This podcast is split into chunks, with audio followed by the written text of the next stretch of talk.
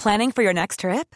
Elevate your travel style with Quince. Quince has all the jet setting essentials you'll want for your next getaway, like European linen, premium luggage options, buttery soft Italian leather bags, and so much more. And is all priced at 50 to 80% less than similar brands. Plus, Quince only works with factories that use safe and ethical manufacturing practices.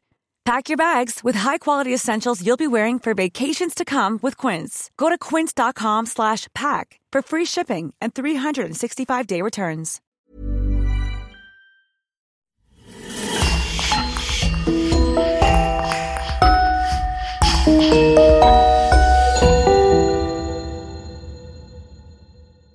Bonjour et bienvenue pour une nouvelle affaire criminelle. Avant de commencer, permettez-nous de remercier chaleureusement Marine Bonnemer, Léo Brech et Eric Labrec qui sponsorisent l'émission de cette semaine grâce à leur abonnement VIP sur lecoinducrime.com. N'oubliez pas que vous pouvez aussi simplement et rapidement débloquer des dizaines d'épisodes inédits en vous abonnant directement sur Apple Podcast. C'est important pour nous car comme vous le savez, le coin du crime survit à 100% grâce à nos auditeurs. On vous remercie infiniment et on commence. En 2005, Didi Blanchard et sa fille Gypsy Rose sont devenus les coqueluches de l'Amérique en tant que sinistrés de l'ouragan Katrina. À elles deux, elles forment un duo mère et fille attachant et chaleureux malgré leur parcours dramatique. Gypsy Rose est atteinte de nombreuses pathologies graves, ne se déplace qu'en fauteuil roulant et est entièrement dépendante de sa maman, une femme battante et dévouée. Mais dix ans plus tard, le pays se réveille avec une nouvelle aussi horrifiante que choquante – dans la vie de Didi et Gypsy Rose, tout n'a été que tromperie, gros mensonges et arnaque. Je vous invite à découvrir ou redécouvrir avec moi cette affaire criminelle aussi cruelle qu'étrange qui a mobilisé les médias du monde entier.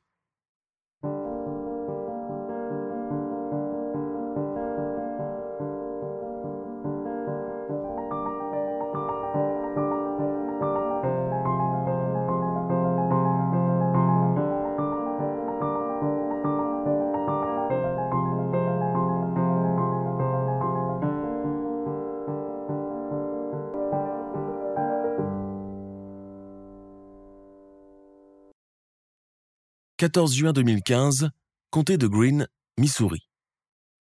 Tout le paisible quartier pavillonnaire de Springfield est encerclé.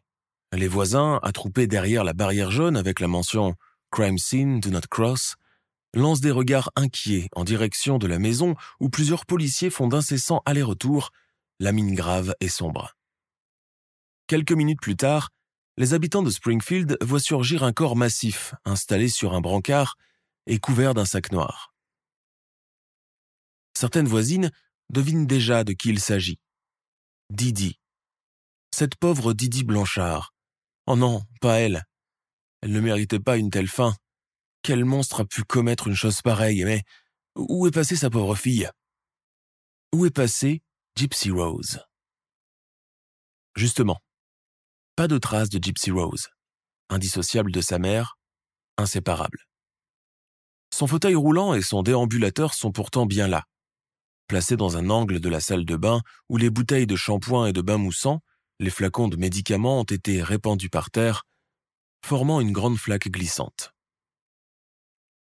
Dehors, les questions se bousculent sur les lèvres de leurs amis et voisins. Gypsy a-t-elle été kidnappée? Assassinée comme sa pauvre mère et son corps jeté quelque part? Sinon, comment expliquer son absence de la maison? Tout le monde à Springfield c'est que la jeune fille est lourdement handicapée, entièrement dépendante de sa maman.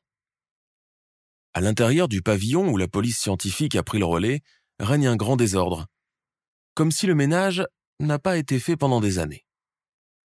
Partout, depuis le hall jusqu'à la cuisine et les chambres, s'empilent des sacs poubelles remplis de vêtements de bébés et de petites filles, des sacs de voyage, des boîtes de céréales, des bouteilles de lait vides, des aliments surgelés oubliés sur le plan de travail et qui à présent dégage une forte odeur de nourriture avariée, de l'électroménager flambant neuf, dont un nombre incalculable encore dans les cartons. Même constat dans les deux salles de bain où des sacs plastiques remplis de produits de beauté et de toilettes, de déguisements d'Halloween, de médicaments, de seringues, de protéines en poudre arrivent jusqu'au plafond, obstruant les fenêtres et bouchant tout passage d'air libre. quelques jours plus tard, la police du Missouri reçoit l'appel de ses homologues de l'État du Wisconsin. Gypsy Rose Blanchard a été retrouvée, saine et sauve. Maternité de Golden Meadow, Louisiane 1993. L'accouchement a été difficile, mais dès qu'on lui a mis sa petite fille dans les bras, Claudine en est tombée instantanément amoureuse. Regarde maman comme elle est minuscule. Devant la porte de la chambre, Emma Gisclair, la grand-mère, est en extase. Seul ombre au tableau, Rod, le papa, ne s'est pas manifesté, mais a préféré envoyer à la place un grand bouquet de fleurs et une peluche rose avec le carton Welcome home, Gypsy Rose. Il aurait pu faire l'effort de venir tout de même. Grognier Ma en prenant sa nouvelle petite fille dans ses bras. Claudine, les traits tirés et le regard fatigué, pousse un soupir. Enfin, maman, tu sais très bien qu'il travaille dur. Il travaille dur, répète sa mère, sarcastique, en agitant la tête comme si sa fille disait des bêtises. J'ai toujours dit que ce mariage n'avait rien de bon et qu'il te mènerait droit au mur. Dans cette chambre de maternité ensoleillée et décorée de ballons roses provenant de tous les frères et sœurs de Claudine, l'atmosphère devient de plus en plus pesante et morose. C'est toujours ainsi, même pour un moment censé être idyllique comme celui-ci. Quand Claudine se retrouve en tête à tête avec sa mère ne serait-ce que pour quelques minutes, les vieilles rancunes et les reproches ne peuvent s'empêcher de prendre le pas sur tout le reste. Claudine Pitre, que tout le monde appelle affectueusement Didi, est née en 1967 à Chuck Bay, en Louisiane. C'est la cadette d'une famille de six enfants. Ses parents sont Claude Anthony Pitre et Emma Lois Gisclair. Après le divorce des parents, les enfants Pitre déménagent avec leur mère dans une nouvelle maison à Golden Meadow. Petite, Didi est très choyée et couvée par sa mère dont elle est la préférée, une relation qui va devenir de plus en plus abusive et toxique au fil du temps. Alors qu'elle a 24 ans en 1991, Claudine fait la rencontre de Rod Blanchard, de 8 ans son cadet. Ils tombent très amoureux l'un de l'autre. Rod est un jeune homme blond, fluet, très responsable et dévoué envers Claudine. Elle est une grande et imposante jeune femme aux cheveux noirs, épais et bouclés. Rod travaille dans un garage automobile tout en continuant ses études. Didi est aide-soignante dans une maison de repos pour personnes âgées. La famille et surtout la mère de cette dernière ne voient pas d'un très bon œil cette relation. Emma, matriarche dominante qui a toujours su se faire obéir au doigt et à l'œil par ses enfants, ne conçoit pas que sa cadette et sa préférée puissent agir comme une gamine écervelée. Didi tombe rapidement enceinte de son petit ami, qui accueille cette nouvelle avec un mélange de joie et d'appréhension. Il n'a que 18 ans, c'est un peu trop tôt, mais Didi refuse catégoriquement d'avorter. C'est contre ses valeurs et ses principes. Rod et Dee décident de nommer leur bébé Gypsy Rose, parce que la maman aime le prénom Gypsy et que le papa est un fan du groupe de rock Guns N' Roses. Pourtant, cette naissance censée consolider leur relation ne fera qu'empirer les choses le jeune couple bat déjà de l'aile. D'un tempérament violent et inquisiteur, Didi ne peut s'empêcher d'espionner son mari, le soupçonne même d'avoir une relation derrière son dos. Les querelles de plus en plus violentes deviennent leur quotidien. Exaspéré, conscient d'avoir fait le mauvais choix, Rod finit par quitter Didi, tant elle est devenue invivable. Quelques semaines plus tard, le divorce est prononcé. Pendant très longtemps, Didi n'a de cesse de harceler son ex dans l'espoir de le faire revenir, mais Rod lui résiste. Il continue néanmoins de lui envoyer régulièrement de l'argent et des cadeaux à l'occasion des anniversaires et Noël pour la petite Gypsy Rose. Incapable de couvrir seul tous les frais de l'appartement et les dépenses quotidiennes, Didi et son enfant retournent vivre chez Emma. La jeune femme sait que la cohabitation avec sa mère ne sera pas un long fleuve tranquille. D'autant plus que maintenant, elle a de quoi la sermonner à longueur de journée sur ses mauvais choix, sur le fait qu'elle n'écoute jamais, sur son manque de discernement et ses échecs de vie. Les heures à rallonge passées à l'hôpital, les gardes, les patients âgés et difficiles font détester chaque jour un peu plus son existence à Didi. De retour à la maison, les reproches de sa mère prennent le relais. Quand on n'est pas capable de s'occuper correctement d'un enfant, on n'en fait pas. Il suffit de ne pas ouvrir ses jambes. Martel et Ma un biberon à la main. Dans sa chambre d'adolescente qu'elle a retrouvée après son divorce, Didi berce Gypsy Rose dans ses bras pour l'endormir. Tu es ma seule raison de vivre, Gypsy. Je n'ai que toi et tu n'as que moi dans ce monde. Tu es encore petite, mais je sais que tu comprends. Âgée de 26 ans, Didi en paraît le double. Depuis que son mari l'a quittée, elle a pris beaucoup de poids et toute coquetterie l'a quittée. Elle s'habille désormais comme une pauvre mère de famille sans ressources, piochant dans la garde-robe de ses sœurs ou de ses amis. Son manque flagrant d'argent commence à l'obséder jour et nuit. Son salaire d'aide-soignante est à peine suffisant pour couvrir les besoins du bébé. Alors Didi commence à contracter des crédits à gauche et à droite. Des dettes qui vont bientôt commencer à s'accumuler. Cela va à un tel train qu'elle est désormais contrainte d'emprunter chez les uns pour rembourser les autres. Un cercle infernal dont elle ne voit plus d'issue. Un jour, alors qu'elle vient à peine de commencer son travail, elle est abordée puis arrêtée par deux officiers de police. Le motif? Versement de chèques en bois, mais pas seulement. Un de ses oncles l'accuse aussi de lui avoir volé une somme d'argent de sa maison. Didi bredouille des excuses, nie tous les faits et est finalement embarqué par la police devant tout le personnel de la maison de repos qui assiste impuissant à cette scène pathétique. L'expérience carcérale, bien que brève, la traumatise à long terme. À sa sortie, Didi doit faire face à l'hostilité familiale à son égard, à commencer par sa mère qui ne lésine pas sur les mots blessants pour la rabaisser davantage. Tu as volé ton oncle. Tu nous as couverts de honte devant toute la famille. Tu es la pire erreur de ma vie après ton père, lui dit-elle sèchement quand elle vient la chercher à la prison pour femmes de Chuckley. Devenue une sorte d'indésirable dans sa famille, contrainte de vivre au crochet de sa mère acariâtre après la perte de son emploi, Didi ne trouve du réconfort qu'auprès de sa petite fille qu'elle commence à couver et surprotéger de façon excessive. C'est probablement à partir de cette période que les choses vont commencer à se compliquer. Gypsy Rose est une enfant fragile qui devient la source d'appréhension quotidienne de sa mère.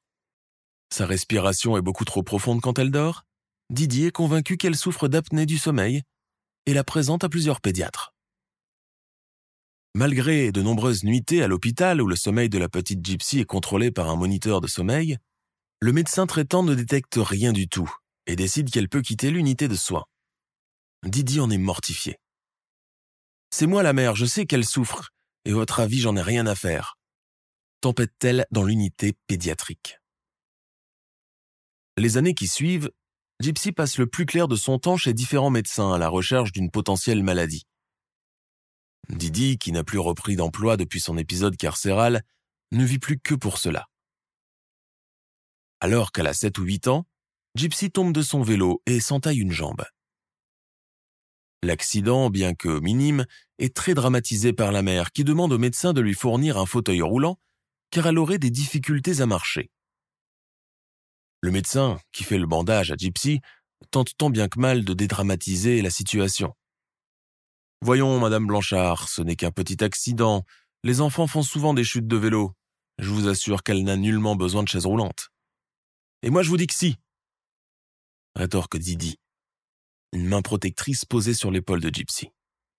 Gypsy ne quitte plus la chaise roulante, même après que sa blessure à la jambe est complètement cicatrisée et qu'elle pouvait parfaitement marcher mais sa mère ne veut rien entendre.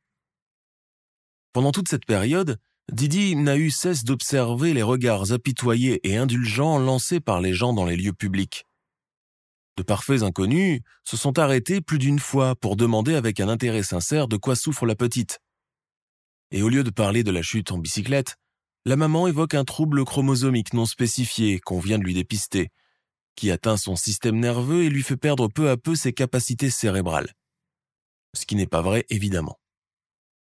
Pour la première fois, elle ne passe pas inaperçue. Pour la première fois, les gens semblent s'intéresser à elle, s'apitoyer sur elle.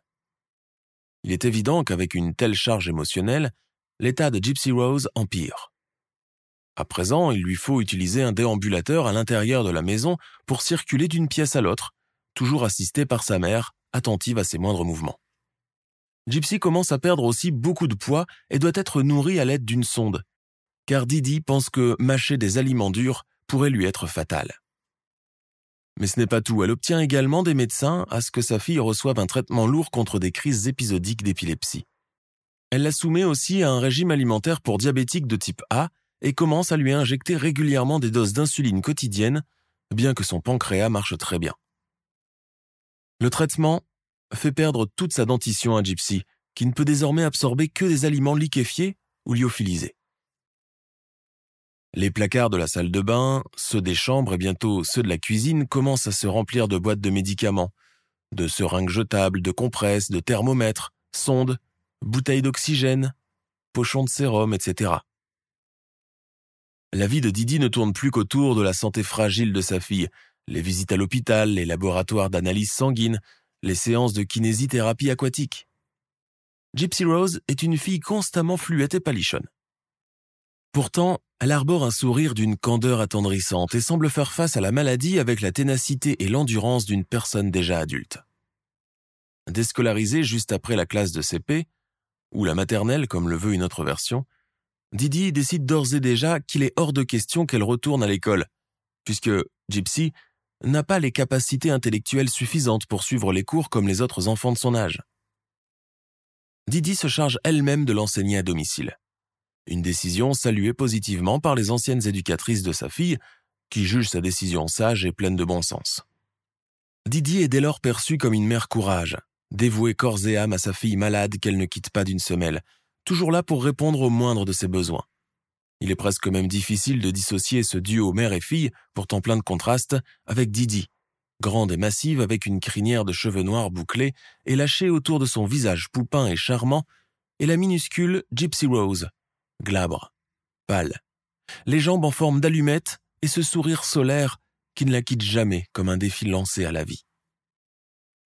En 2001, Didi doit encore affronter un défi de taille. Sa mère, avec qui elle ne s'est jamais entendue, est victime d'un accident vasculaire qui la paralyse à moitié et la contraint à rester sur un fauteuil roulant. Femme dominante à la langue de vipère toute sa vie, Emma Giscler, frustrée par sa paralysie soudaine, ne décolère plus.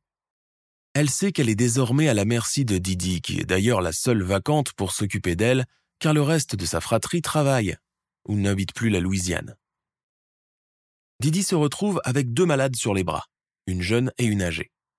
Si s'occuper de Gypsy est devenu comme une seconde nature chez elle, en revanche, devenir la garde malade de sa mère ne l'enchante guère.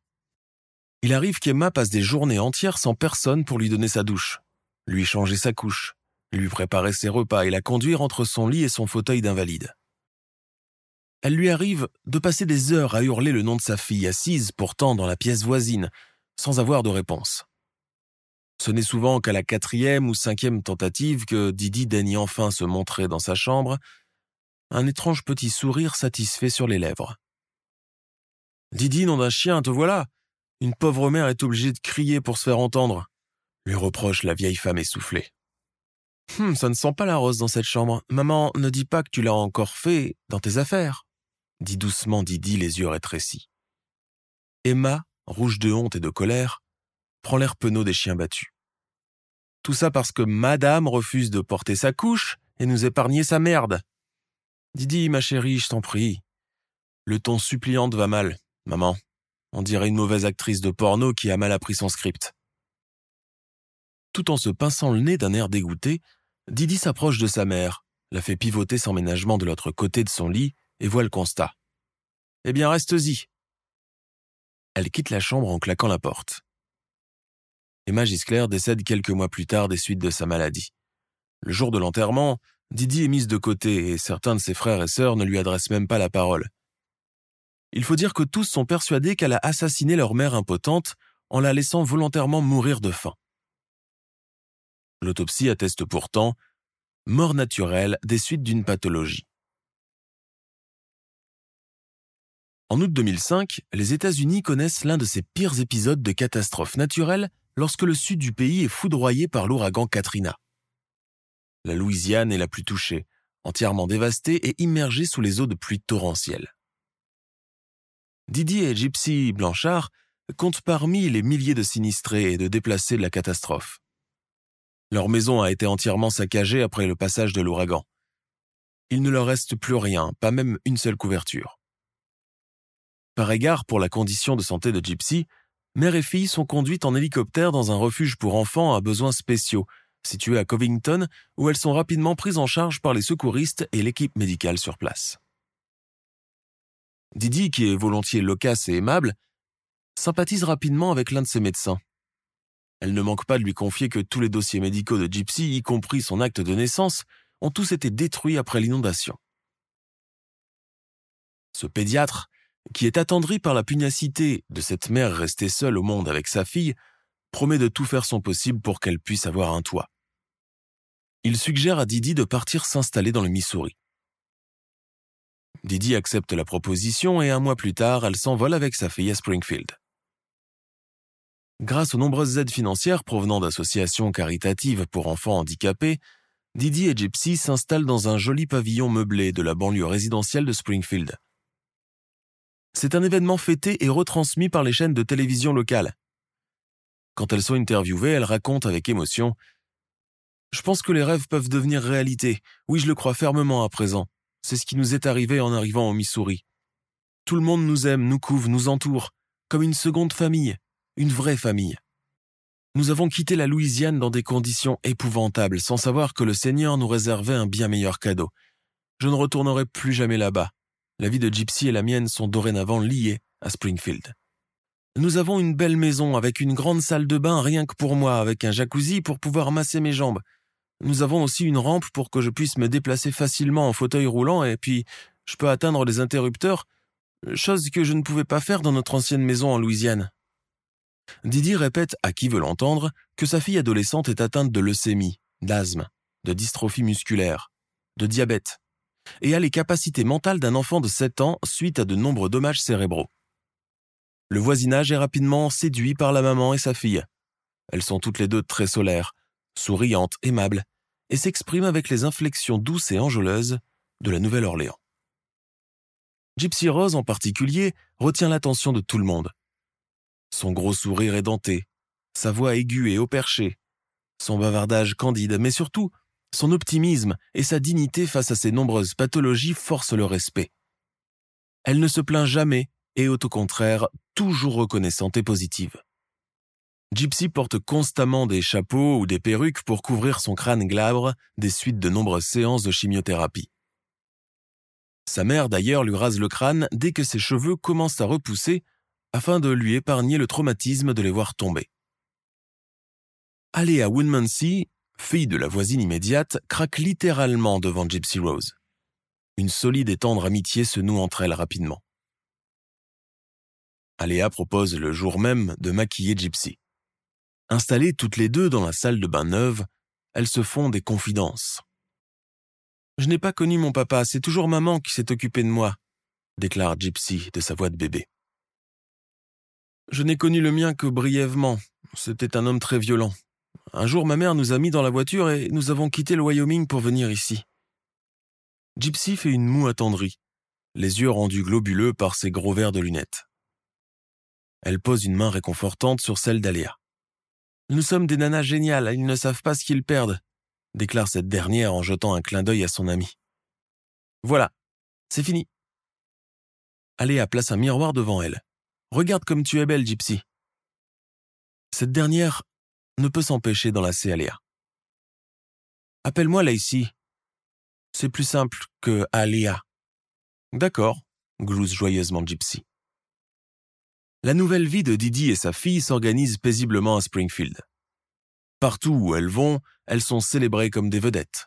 Les invitations pleuvent de toutes parts et des plateaux de repas arrivent chaque jour à leur porte, afin d'épargner à Didi la contrainte de cuisiner. Quand elles sont en dehors de la maison à l'occasion d'un barbecue ou un pique-nique chez les voisins, Gypsy emporte toujours avec elle un réservoir d'oxygène et une sonde pour s'alimenter. Sa mère lui interdit toute forme de sucrerie, bien que Gypsy en raffole. Lors de la fête d'indépendance américaine en juillet 2007, les habitants de Springfield organisent une kermesse suivie d'un barbecue.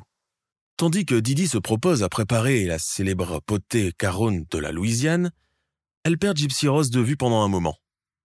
Cette dernière est en compagnie d'Aléa, installée sous le porche de la maison, car de là, on a une meilleure vue sur les feux d'artifice. Aléa la quitte pendant un moment pour aller rejoindre son petit ami. Restée seule, Gypsy se tourne les doigts, habillée d'une robe de princesse rose bonbon avec ses soquettes et baskets assorties. Elle agite la main en direction d'une voisine assise à la table d'en face. Soudain, son regard tombe sur un grand paquet de donuts au caramel et aux noix de pécan posés sur l'une des tables à tréteaux. Profitant du joyeux tintamarre ambiant, elle fait rouler sa chaise jusqu'à la hauteur de la table. Jette un regard furtif de part et d'autre et plonge rapidement la main dans le paquet maculé de gras et de sucre glacé.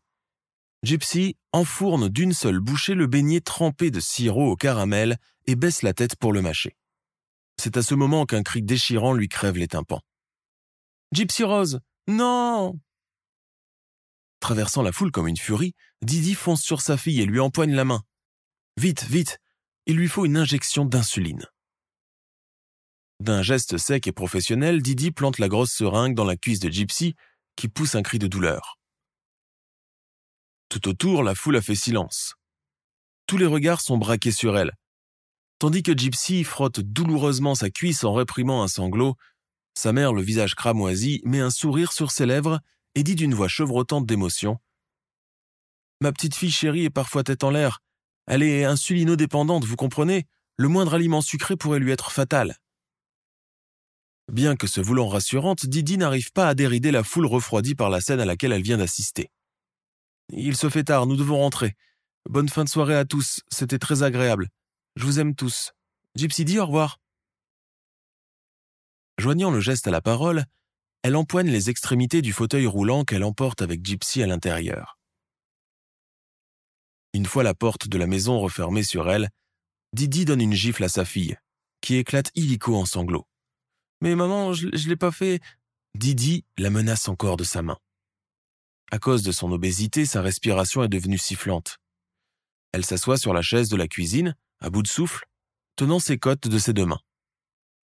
Tu veux donc me tuer, c'est ça? Dis-le.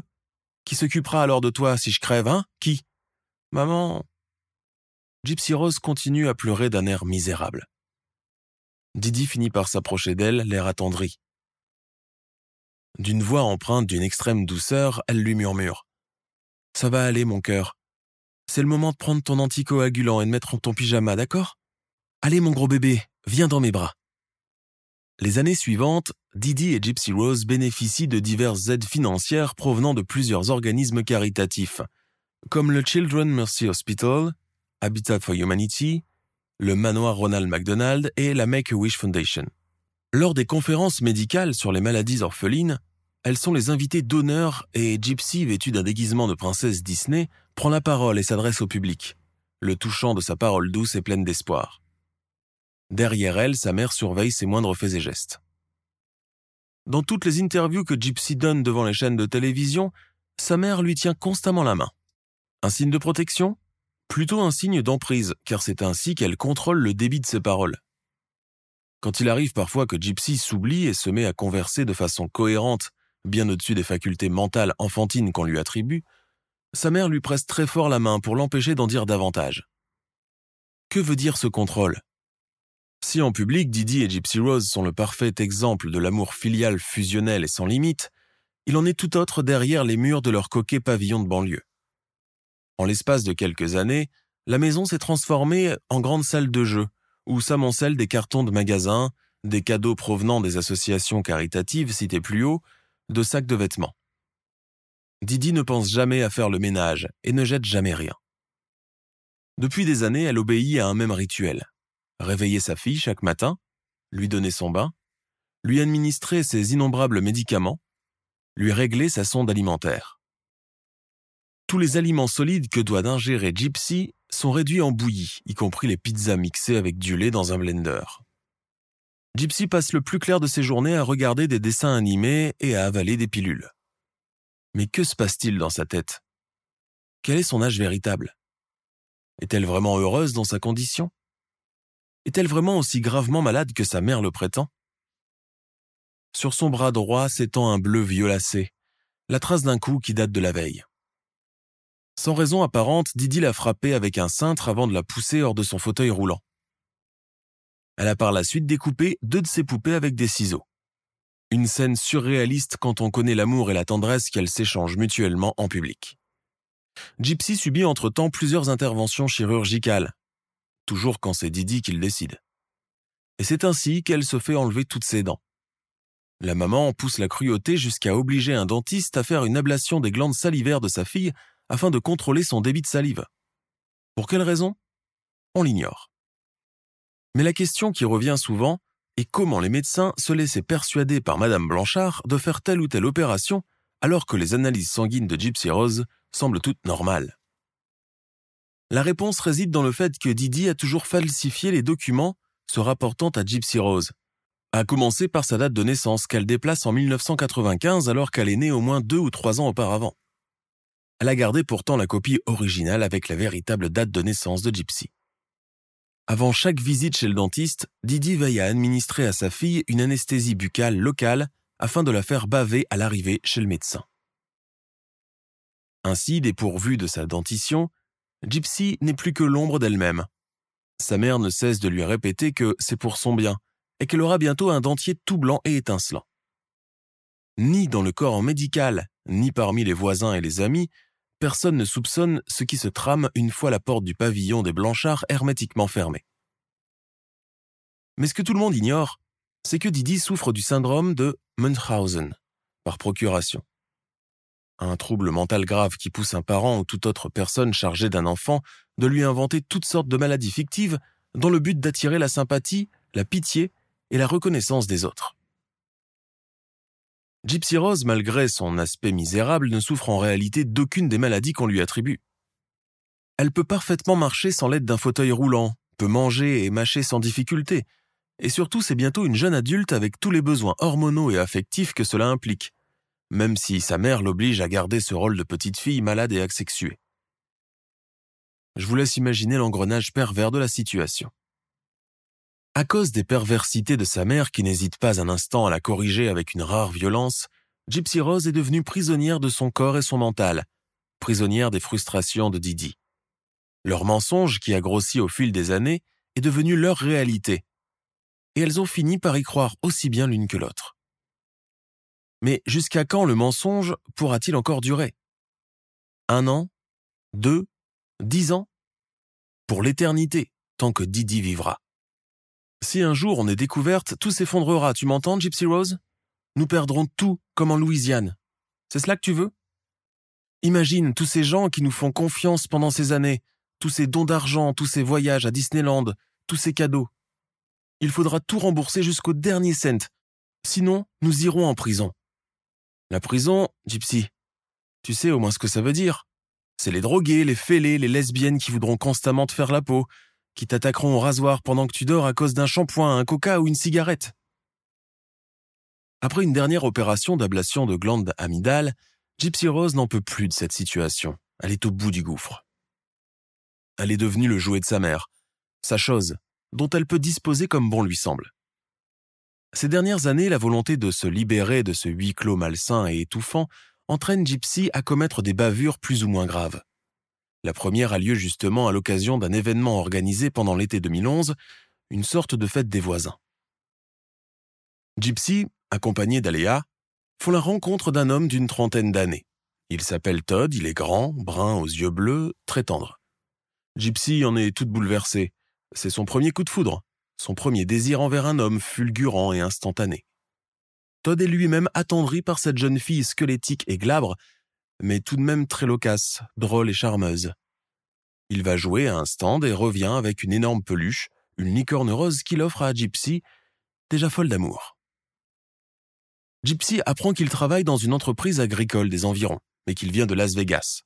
Un point commun qu'ils partagent, puisque elle-même est nouvelle dans le Missouri. Elle ne peut s'empêcher de lui ressortir le disque de l'ouragan Katrina et de toutes les étapes qu'elle a dû traverser pour arriver jusqu'ici. Les jours suivants, les deux amis continuent de se voir. Gypsy ne peut plus se passer de lui. Elle se sent bien à son contact et l'intérêt qu'il lui porte lui donne l'impression d'avoir des ailes. Avec lui, elle serait capable d'abattre des montagnes. Elle le veut comme compagnon, comme homme, comme partenaire sexuel. Une semaine plus tard, elle lui avoue tout, qu'elle n'est pas aussi malade qu'elle ne paraît, que tout a été monté par sa mère pour avoir des aides financières, qu'elle a envie de fuir pour vivre avec lui et devenir sa femme. Todd ne sait plus quoi dire ni quoi penser. Face à Gypsy, il finit par céder devant son chantage affectif. Le couple prend la fuite vers deux heures du matin alors que Didi dort profondément. Ils se réfugient pendant un moment dans l'appartement de Todd. Ils prennent une bière et s'embrassent sur le canapé. Gypsy est tellement heureuse de cette situation inespérée qu'elle en pleure d'émotion. Ils sont loin de se douter que Didi les a suivis en voiture. Elle menace Todd de le faire arrêter pour détournement de mineurs. Délit d'autant aggravé que la victime est handicapée physique et mentale. Le retour à la maison se fait dans la pure tragédie. C'est à partir de ce moment que les relations entre mère et fille vont commencer à atteindre un point de non-retour. Championne du chantage affectif, Didi passe à la force supérieure en brutalisant Gypsy et en menaçant de lui casser les doigts avec un marteau. Pour l'empêcher de quitter la maison, elle la menotte et la tient en laisse attachée à son lit pendant deux semaines. C'est là qu'elle lui avoue avoir déposé des papiers chez la police, affirmant son handicap mental, et de ce fait, si un jour elle serait tentée de les contacter pour leur demander de l'aide, les policiers ne la croiraient pas et ne viendraient pas. Désespérée, réduite en esclavage, Gypsy promet de ne pas recommencer. Peu de temps après cet incident, Didier est diagnostiqué du diabète, cette fois-ci véritablement, et d'un trouble de la thyroïde. Elle a fait auparavant plusieurs malaises, dont un qui l'a conduite à l'hôpital.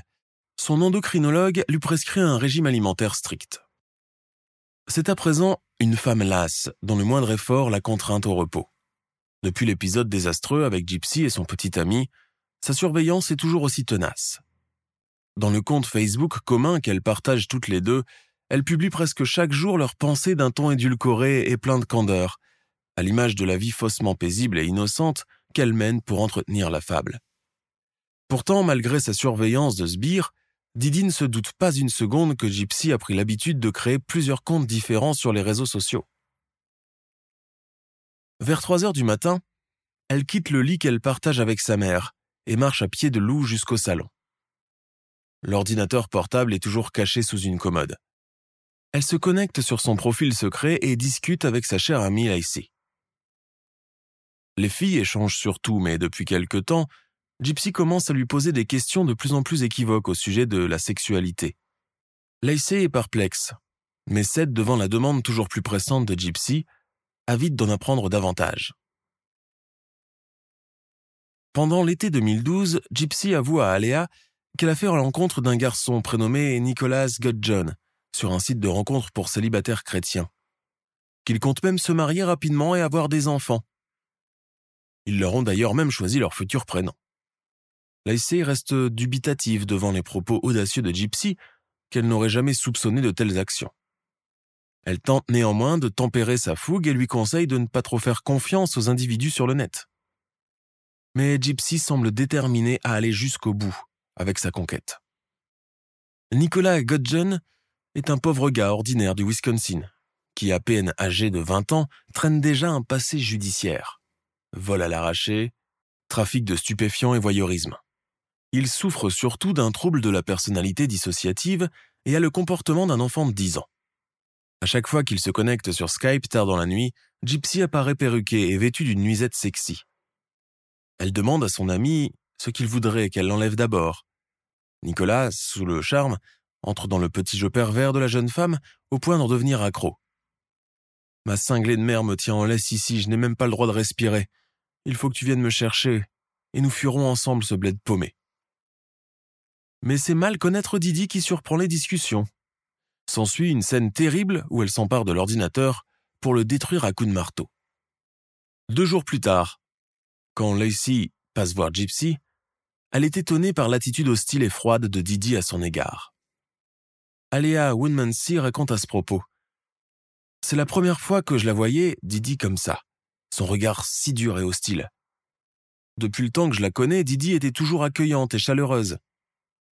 Mais cette fois-ci, elle ne m'a pas invité à entrer et m'a ordonné de la suivre directement dans le jardin.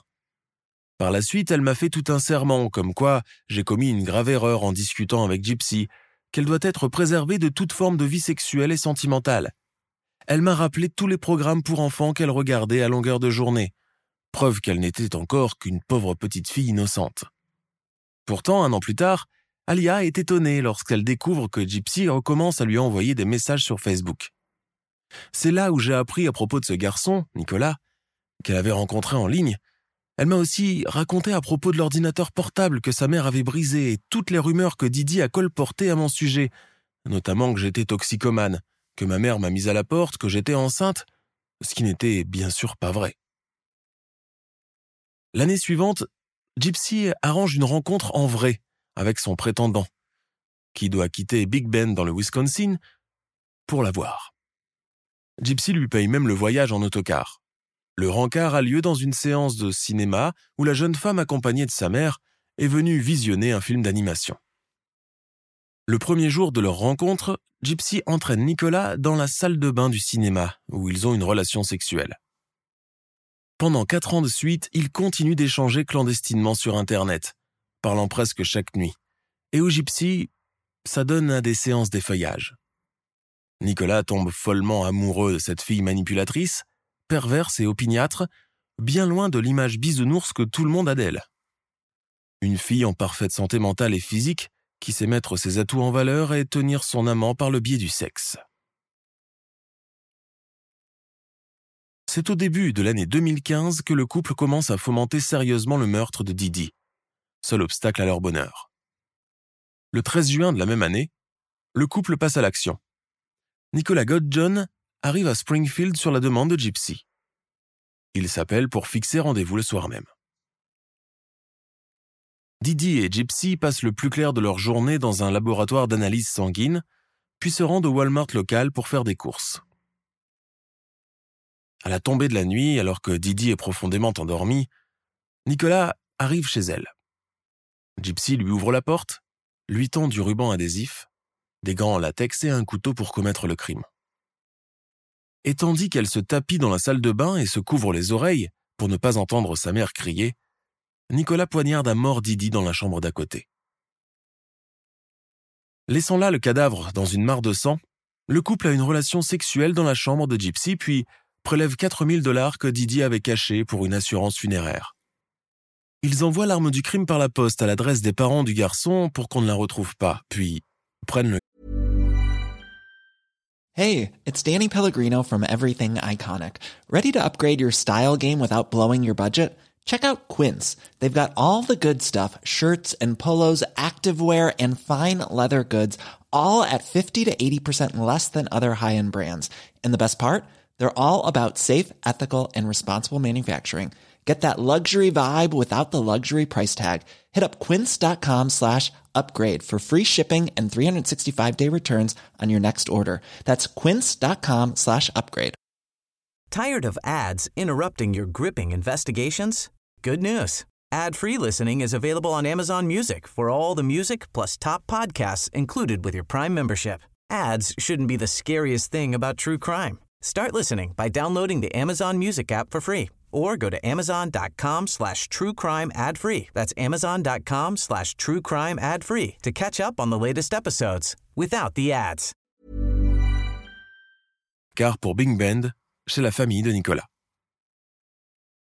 C'est en découvrant l'inquiétant statut intitulé The Bitch is Dead, la garce est morte sur le profil Facebook commun de Gypsy et Didi, que les voisins ont commencé sérieusement à s'inquiéter. Les appels téléphoniques restaient sans réponse, ils appellent la police.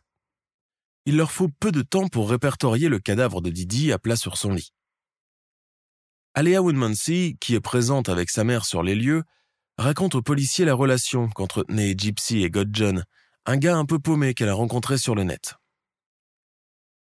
Les choses vont très vite. Facebook fournit aux enquêteurs l'adresse IP depuis laquelle le statut The Beach is Dead a été envoyé. Et il s'avère qu'il provient justement de Waukesha, dans le Wisconsin. Gypsy et Nicolas sont arrêtés au domicile des parents de ce dernier pour meurtre prémédité et vol. Ils passent rapidement aux aveux. Quand le couple est extradé à Springfield pour y être jugé, les révélations et la vérité à propos de Gypsy Rose font l'effet d'une bombe dans les médias américains. La petite fille paralysée, entourée de ses poupées, et sa maman n'était que de la poudre aux yeux, une histoire aussi glauque terrifiante. Une arnaque bien montée et orchestrée pendant des années pour percevoir des aides et de l'argent sans se donner du mal. La nouvelle bouleverse terriblement tout le voisinage des Blanchards, en particulier Aléa Wonmancy qui aimait beaucoup Gypsy et même Didi. Gypsy Rose Blanchard plaide coupable de meurtre au premier degré et est condamnée à 10 ans de réclusion criminelle. Depuis son arrestation, elle a parlé à deux reprises avec Alea Woodmansey et a été visitée par son père, Rod Blanchard, qu'elle n'a presque jamais connu. Nicolas Godjohn, lui, a été condamné à la réclusion criminelle à perpétuité. L'histoire de Didi Blanchard et Gypsy Rose a connu une grande couverture médiatique de par son étrangeté et sa cruauté. Une affaire qui a aussi divisé les avis car beaucoup pensent que la seule vraie victime de cette histoire est non pas Didi, mais sa fille. Atteinte du syndrome de Munchausen, Didi Blanchard a réussi à acquérir un statut, de l'argent, et une certaine aisance matérielle en exploitant sa fille et en lui faisant subir les pires sévices psychiques et physiques. Comme toutes les personnes atteintes de ce trouble, elle était en recherche de reconnaissance et de pitié. En chevillant Gypsy et en la condamnant à l'état d'enfant éternel et malade, elle voulait lui gommer son identité de femme et la chosifier. Dans une interview, Gypsy Rose, cheveux noirs sur les épaules et visage maquillé, déclare à ce sujet Bien sûr qu'elle me manque, c'est ma mère et je continue de l'aimer malgré tout, mais aujourd'hui, je n'ai jamais été aussi libre de toute ma vie, depuis qu'elle est derrière les barreaux. L'affaire Blanchard a été adaptée à l'écran dans l'un des épisodes de la série The Act. L'actrice Patricia Arquette y campe avec brio une Didi tour à tour douce, aimante, puis de plus en plus terrifiante et cinglée, jusqu'au drame final. Nous sommes à la fin de notre émission du jour. N'hésitez pas à écouter les autres émissions du podcast et à prendre 5 secondes pour nous laisser un 5 étoiles sur iTunes. C'est vraiment très important pour nous. Vous pouvez aussi vous abonner pour ne pas rater les prochains épisodes et nous suivre sur Facebook pour nous en proposer de nouveaux. Merci et à bientôt.